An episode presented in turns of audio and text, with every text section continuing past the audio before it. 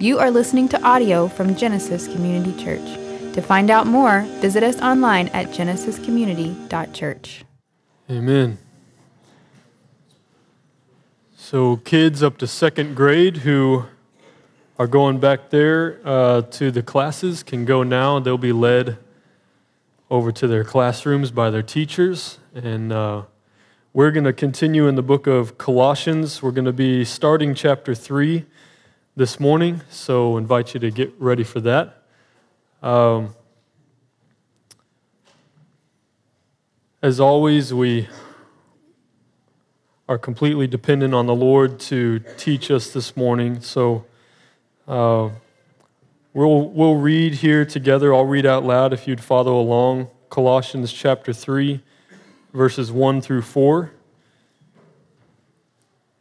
And then after we have read, we'll ask the Lord to help us for, uh, for what we hope to see Him do.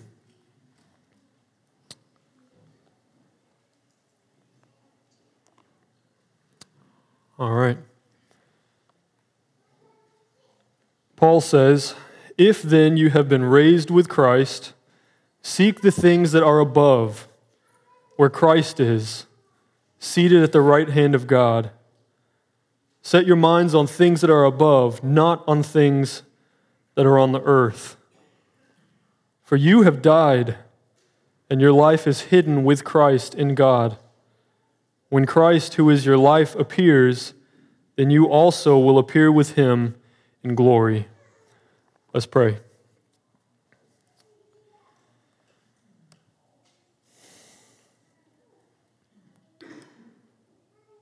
Oh God, help us.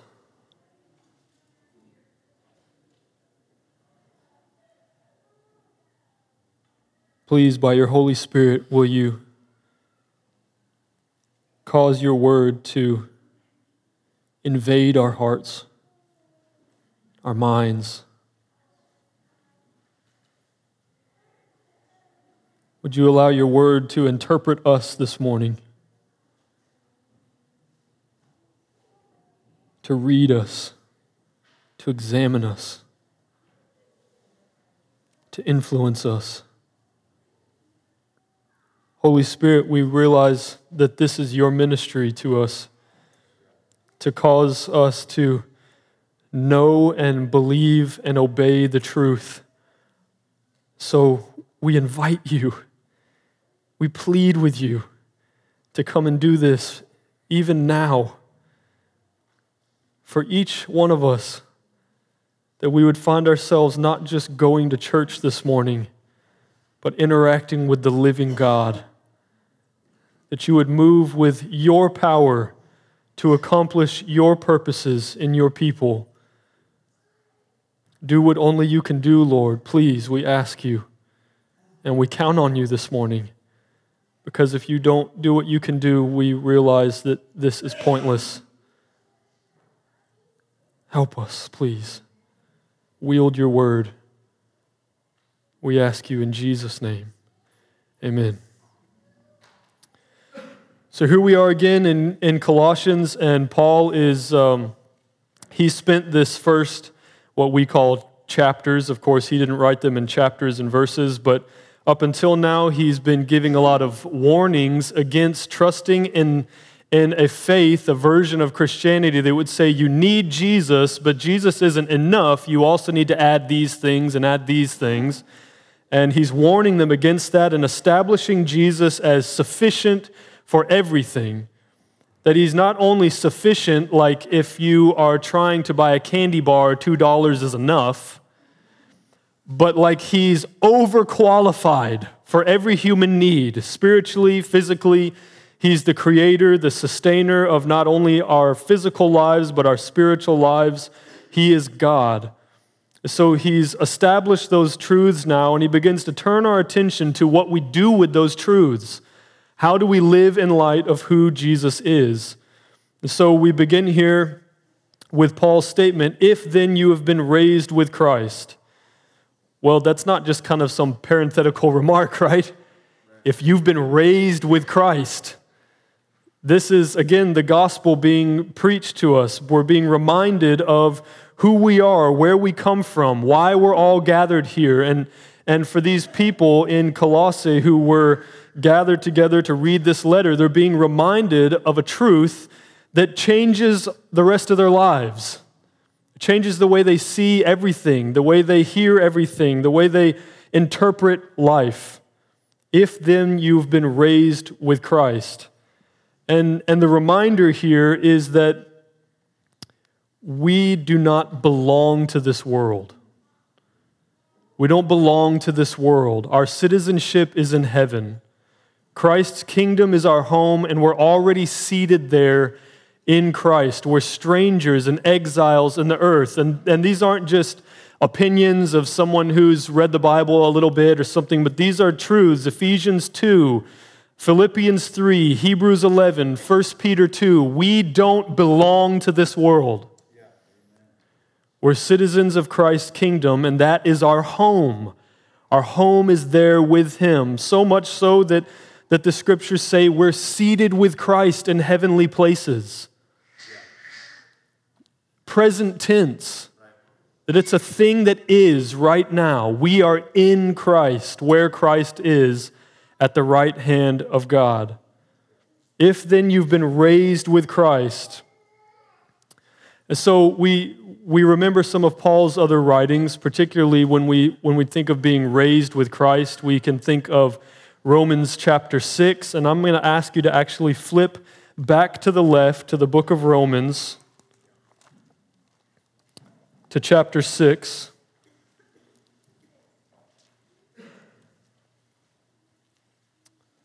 Again, the purpose here for turning to Romans is so that you can see the word confirming the truth of the word.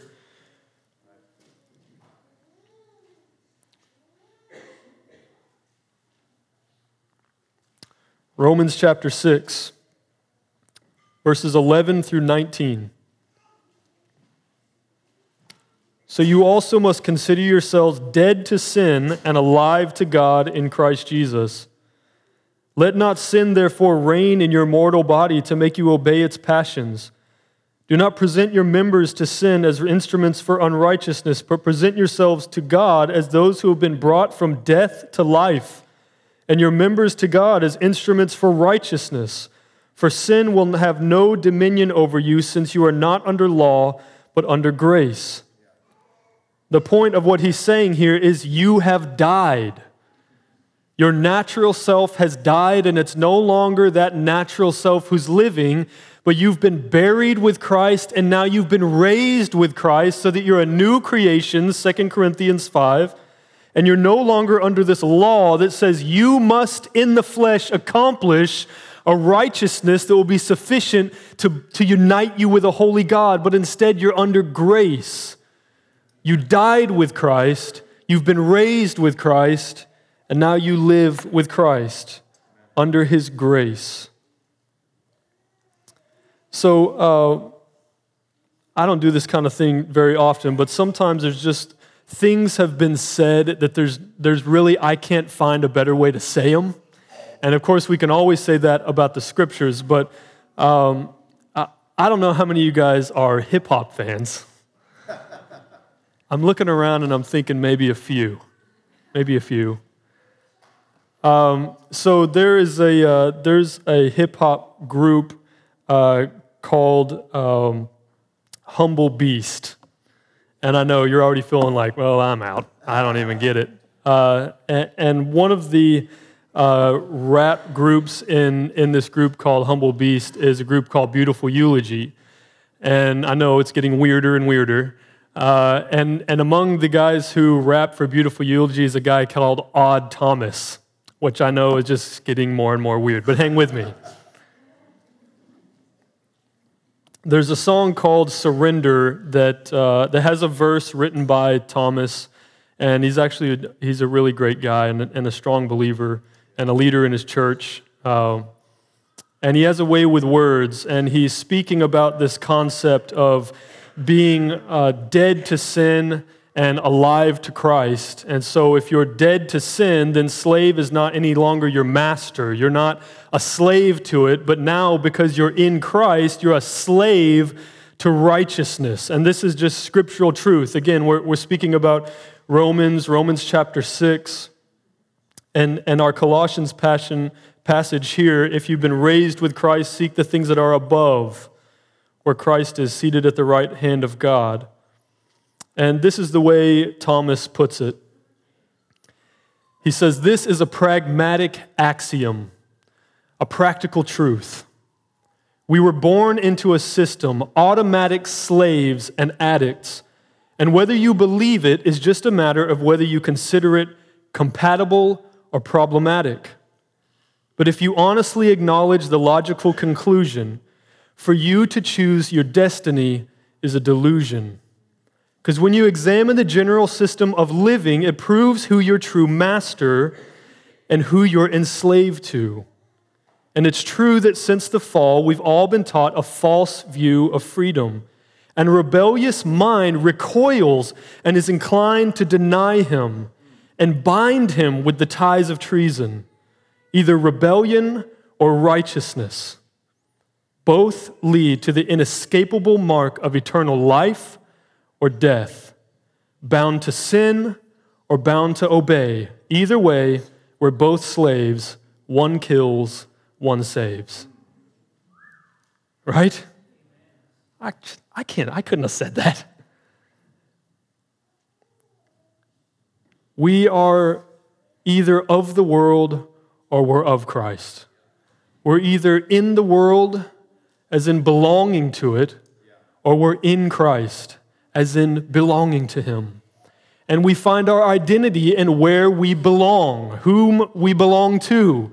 We either find our identity in the world, which means we care about what the world cares about, we need what the world needs, we belong to the desires that the world says we belong to, or we can say all those things about Christ. We find ourselves in Him, our existence is defined by Him. By being in Christ, being raised with Him, we belong to Him, and our identity is in Him. And so, what Paul is saying is, if then, which really should be translated or could be faithfully translated, since then, it, it's already a foregone conclusion when he says if. Since then you've been raised with Christ, seek the things that are above where Christ is, seated at the right hand of God. There is an established reality here that we are in Christ and Christ is in heaven with God at his right hand, seated there, established firm as the King of kings and Lord of lords. And if we're in him, we are firmly established as secure, secure in our identity. Nothing can remove us, nothing can reshape us. We belong to him and we're safe there. This is our reality. And I, I, know that we could go on and make a lot of qualifying statements, and, and we could even make some biblical statements about the fact that even though we're seated with Christ, we're still living in this world. And, and Jesus said himself when he prayed for us that we wouldn't be removed from the world, but that we would be united together with God in this world. And we can say all those things, but it doesn't change that the penultimate reality for the Christian is that you are in Christ where Christ is. That determines your existence.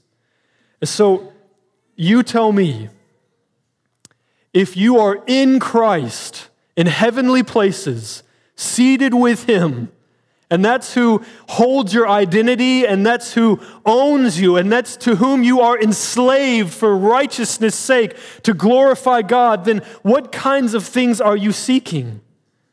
You're seeking the things that surround you, that define you, that God calls you to. Set your mind on things that are above, not on things that are on earth. Again, this, this isn't just about seeking good things and not bad things.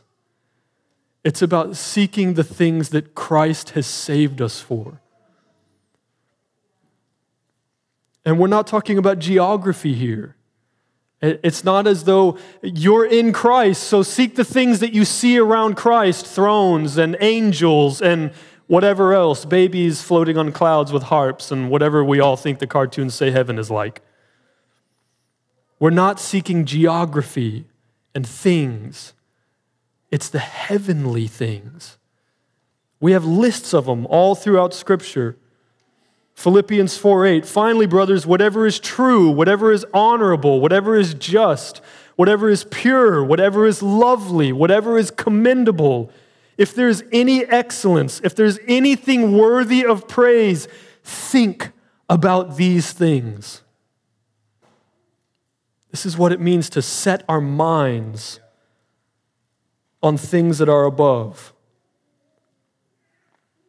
Grammatically, Paul's commandment here to set our minds is in the present imperative. That means it's a continuous, ongoing action. We set our minds and we keep on setting our minds on heavenly things, things that are perfect, things that are excellent, things that are worthy of praise, things that Jesus came and exhibited in his character faithfulness, righteousness, goodness, peace, grace. We love these things. We pursue and seek these things. So, I think if we're being honest, we can all say that if we've read this passage before, we've taken it as kind of advice for how to navigate life without becoming overly negative or caught up in worldly pursuits like making a lot of money or or having the perfect looking spouse and this kind of stuff. And, and that stuff has an element of truth to it. But what Paul's trying to accomplish here is establishing a conclusion and then understanding how we live out of it. So the conclusion is it would be insane for us to live for the things of the world because we don't belong to the world. So that's established, and we're saying that if we're all in the room claiming Christ as our Savior, as our Lord, as our King, and that we're seated with Him in heavenly places, then of course we're not obsessed with getting rich.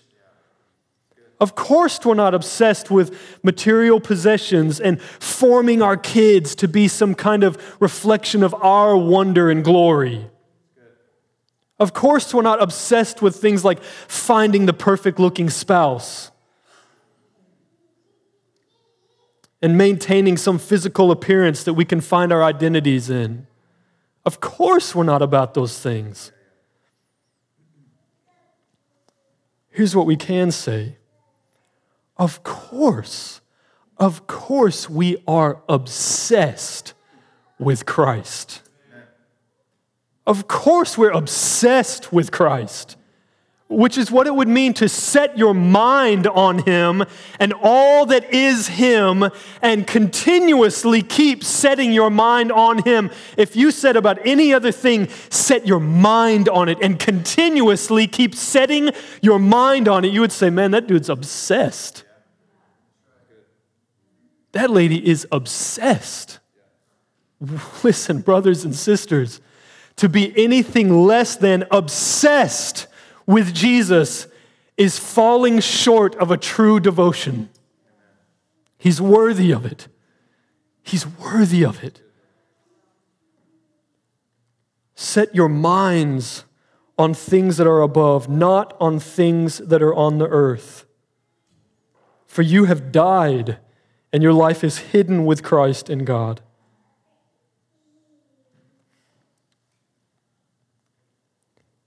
we know that the reason why Jesus is worthy of obsession, worthy of constant preoccupation, is because he is who he is. Amen? Not because we believe wonderful things about him, not because we say great, glorious things about him, but because he is things that we're just trying to say good enough things about. Our words always fall short. Biblical truth is, is evident. It is saying things about Jesus that we are having a hard time really wrapping our minds around. We say stuff and we don't really know what we're saying most of the time. That Jesus is King of kings and Lord of lords. You know, that's not just on his name tag. I know that sounds pithy and it sounds neat and inspiring and like, oh, oh wow, what a title. But it's not just a title, it's words that mean something about Jesus. He is the King of all the kings, and he is the Lord of all of the lords. There's no one who's ever been a king who wasn't in submission, whether they liked it or not, to Christ the King.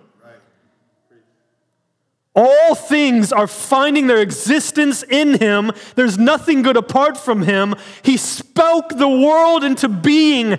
People are people who are in submission to Christ the King, no matter who they think they are, no matter what they aspire to, no matter how many people bow to them, they bow to Christ.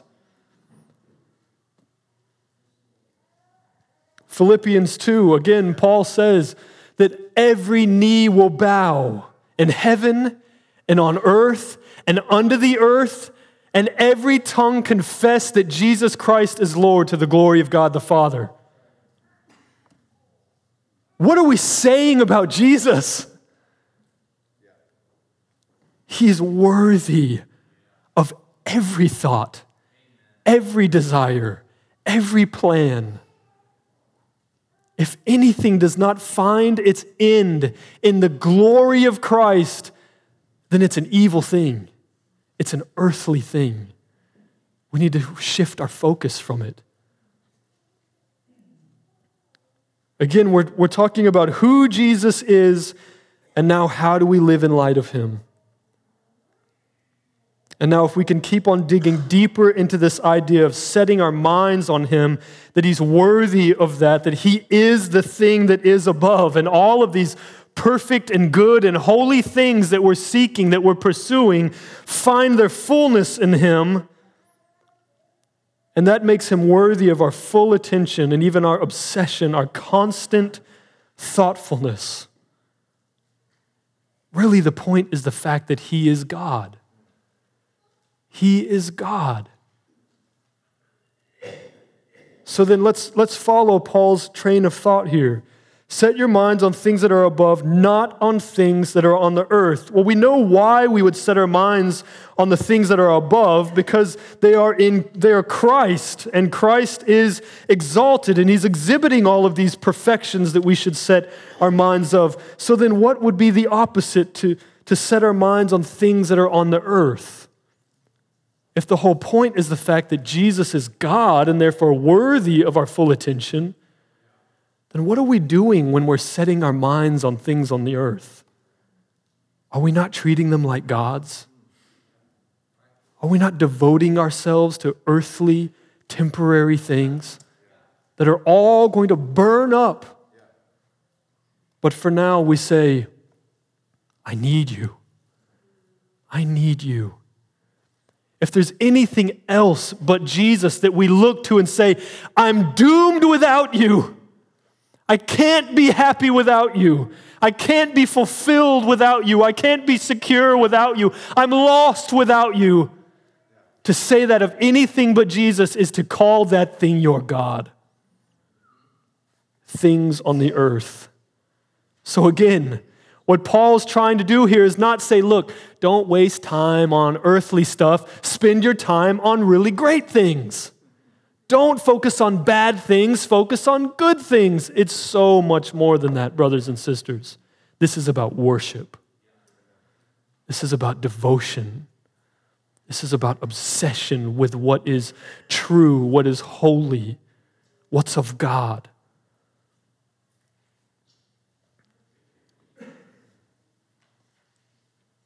To fall short of this is to be an idolater. And of course, none of us in this room who love Jesus love idolatry. None of us is thinking, you know, well, Sunday I'll go worship Jesus, then Monday I'll go worship my boss, and then Tuesday, I don't know, let's go crazy. Maybe we'll go worship the lake. Maybe I'll take a day or something. No, nobody's thinking that. No, nobody's thinking that they worship their kids. Nobody's thinking they worship their, their 401k. But if you're setting your mind on it, if you're seeking it and pursuing it as a means of fulfillment and security,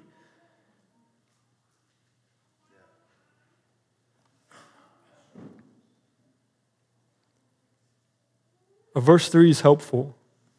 Connect some dots here. For you have died. For you have died.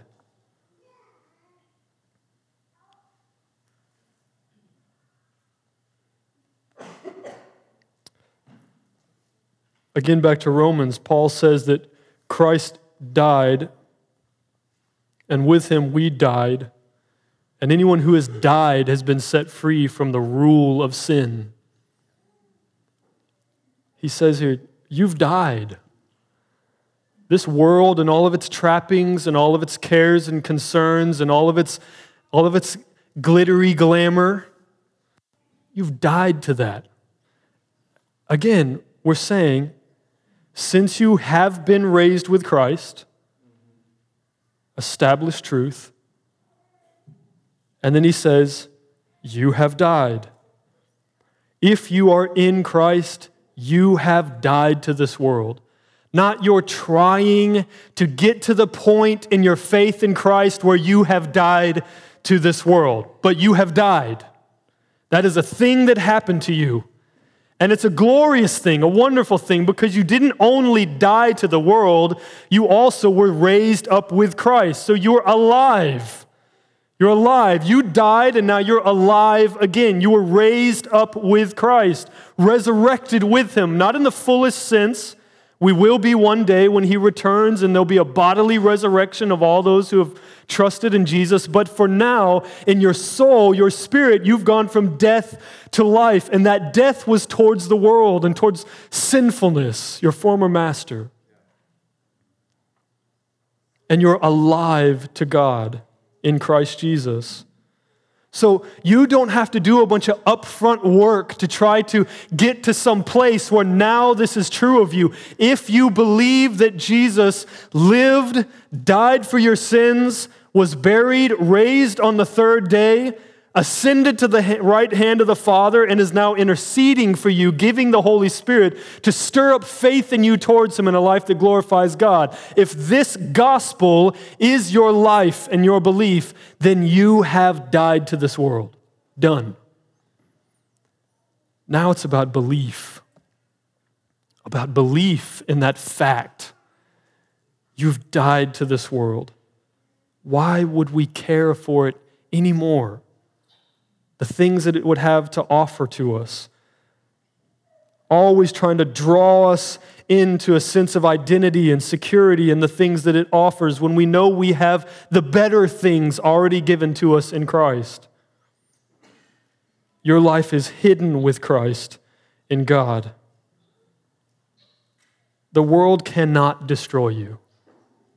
You cannot be lost. Brothers and sisters who are in Christ, you cannot be lost. You're safe. But are you safe when you fail? Are you safe when you set your mind on earthly things and you find yourself feeling that you cannot live without this thing or this person or this job or this amount of money in your savings account or this amount of time to relax and recharge? Can you be safe apart from those things? Can you be safe when you fall into those things? Again, there are established truths, and these truths are unchanging. Things about God and things about you that He has said are finished, are done. You're safe. Your life is hidden with Christ in God. We have all failed and failed and failed. We have all worshiped things of this world. We've all set our minds on those things. We've all poured our passion, our sweat, our tears into those things. Some of us have even sought after those things to the point of shedding our blood. But there's grace for us because our lives are hidden with Christ in God, secure, forever, unchanging It is who you are. So if you find yourself sitting here this morning going, man, what a failure. What a failure. What a disaster. If, if to seek the things of the world and find my comfort or my identity in them means that I'm worshiping them and I'm falling short of my identity in Christ, then I'm such a failure. Not, not as bad as me. Not like I've done. I bet I could make a case I'm a worse idolater than all of you. I bet we could sit in here for hours and every single one of us in a line, like a conga line, could come up here through the pulpit and go, Here's why I'm the greatest failure. And we'd all go, Man, that's a good point. It's a strong case. And then the next person would come up and they'd have some way of trumping that and saying, No, it can't be because listen to what I did. Listen to how many years I devoted to pursuing this goal. This goal that had nothing to do with the glory of Christ. This goal that I was pursuing apart from faith in Christ. In fact, my faith in Christ would tell me I don't need it, but I decided I did. And I spent years pursuing it. And we'd all go, man, maybe you are the worst. I bet I can make a case that I'm the worst. Praise God. My life is hidden with Christ in God. I'm secure not, not in spite of all my failures, in full view of all my failures, because of my failures, Christ came and died for me. He came and died for me so that my life would be hidden with Him, so that I could be secure.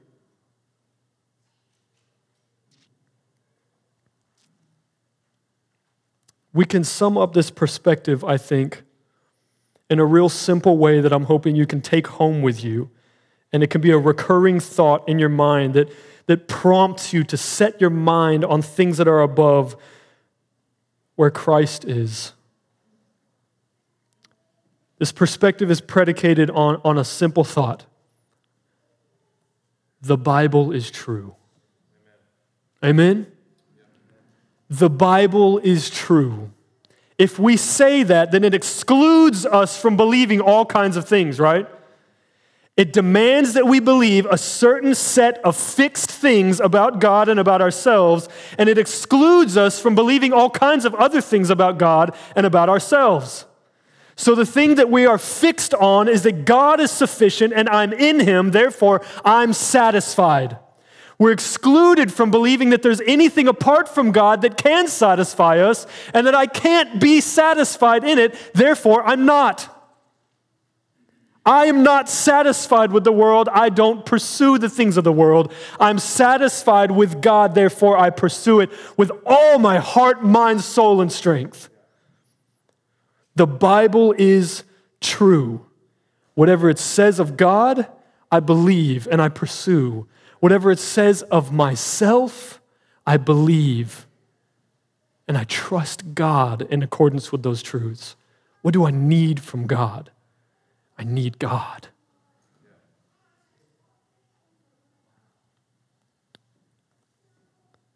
Even more specifically, the, the Bible is true, but even more specifically, we need to know what the Bible says, especially what it says about Jesus so that God's revealed truth can govern our perspective.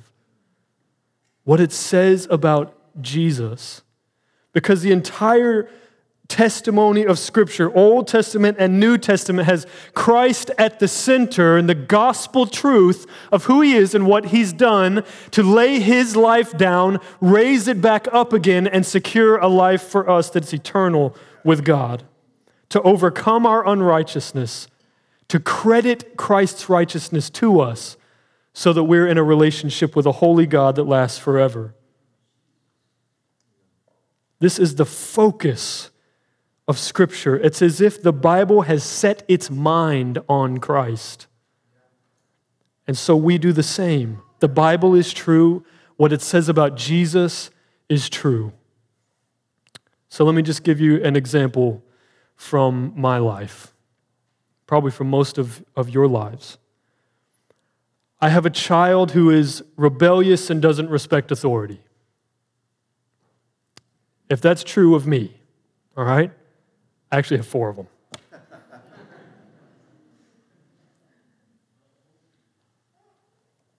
if I have this child who is, who's just rebellious, has no respect for authority, and I'm striving to, to bring a sense of respect for authority into my child's life, I want them to be obedient because I believe that'll be best for them.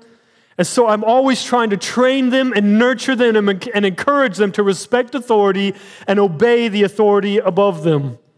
And yet they remain rebellious and disrespectful of authority.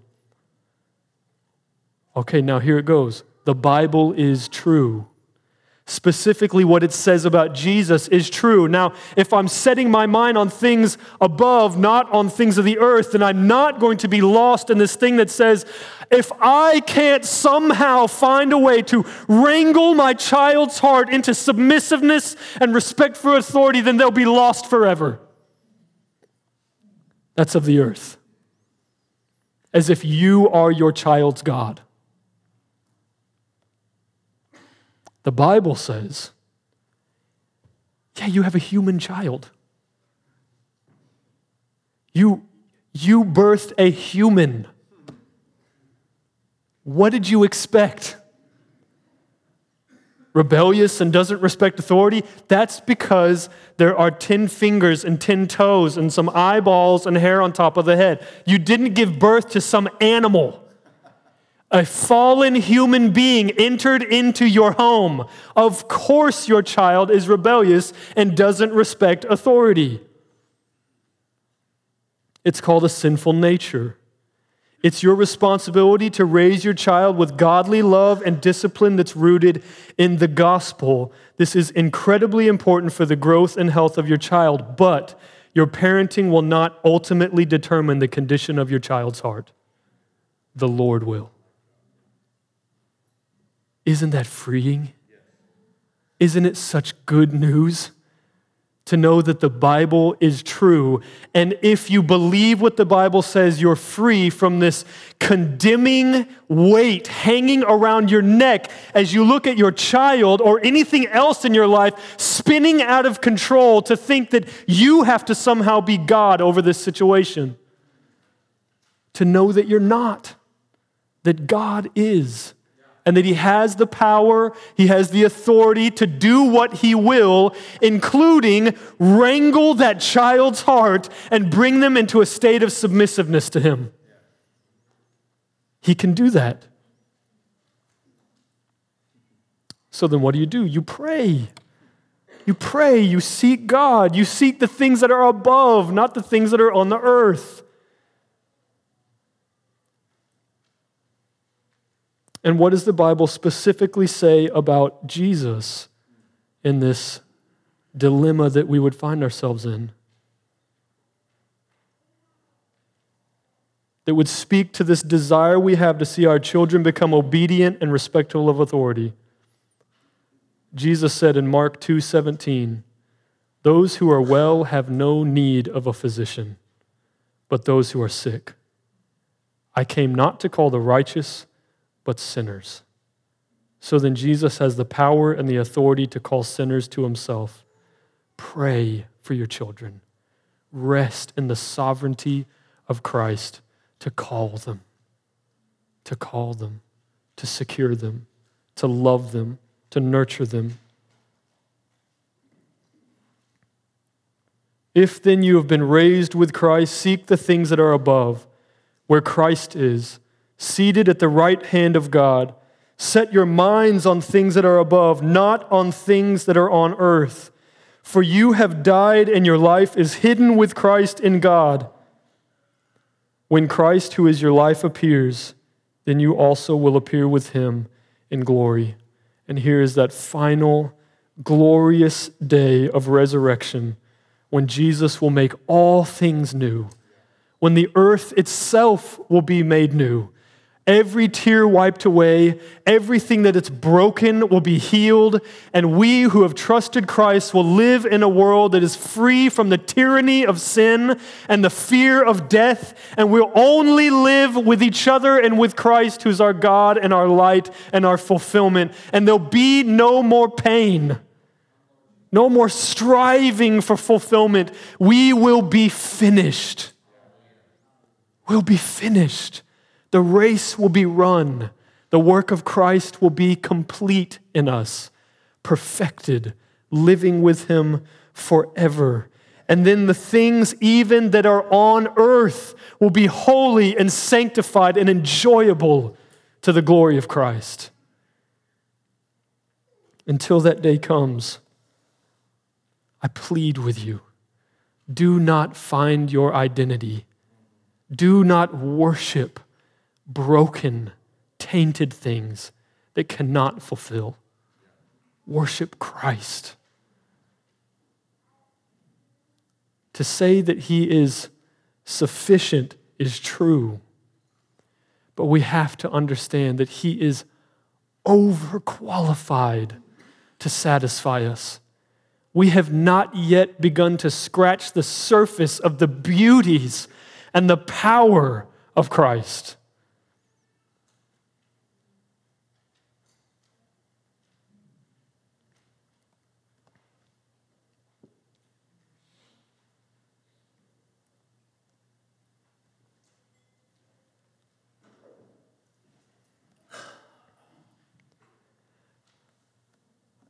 I realize that um, as a family of people in this room here, we are faced with a great challenge. And it's the challenge of every human being, and especially of those who belong to God. That we have a real identity crisis an identity crisis. And I think you know what I mean. This crisis that every single day our eyes are going to open and we're going to put our feet on the floor and we're going to make thousands of decisions. And some of those decisions we know we're going to make in accordance with greater decisions the greater decisions are these To whom do I belong?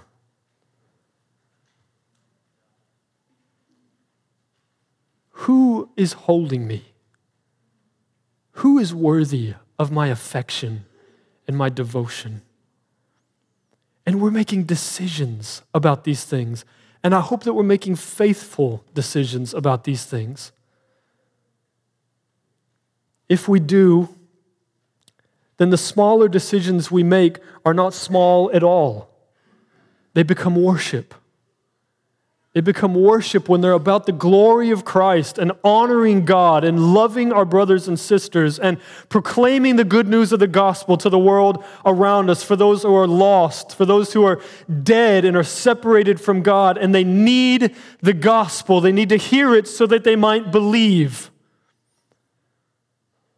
These greater decisions are determined by our decisions to believe the scriptures. And equally, when we fail to make these decisions faithfully, the decisions are not small. We decide to give ourselves over to earthly things. It's a painful thing to think of. It's a hurtful thing. And for many of us, an awkward thing to imagine that we are giving ourselves in worship to earthly things. It's painful for a reason. If I can give you just a, a final encouragement, that in the midst of that pain and awkwardness, of knowing that you have and, and you may be faced with, will be faced with decisions that will be giving yourselves over to earthly things to worship them and find security and comfort in them rather than, not in addition to, rather than seeking and believing Christ for those things, to know that is painful and awkward, but the reason is you have the Holy Spirit. If you didn't have the Holy Spirit, then you would go headlong into these things and you'd be listening to this conversation going, You people are nuts.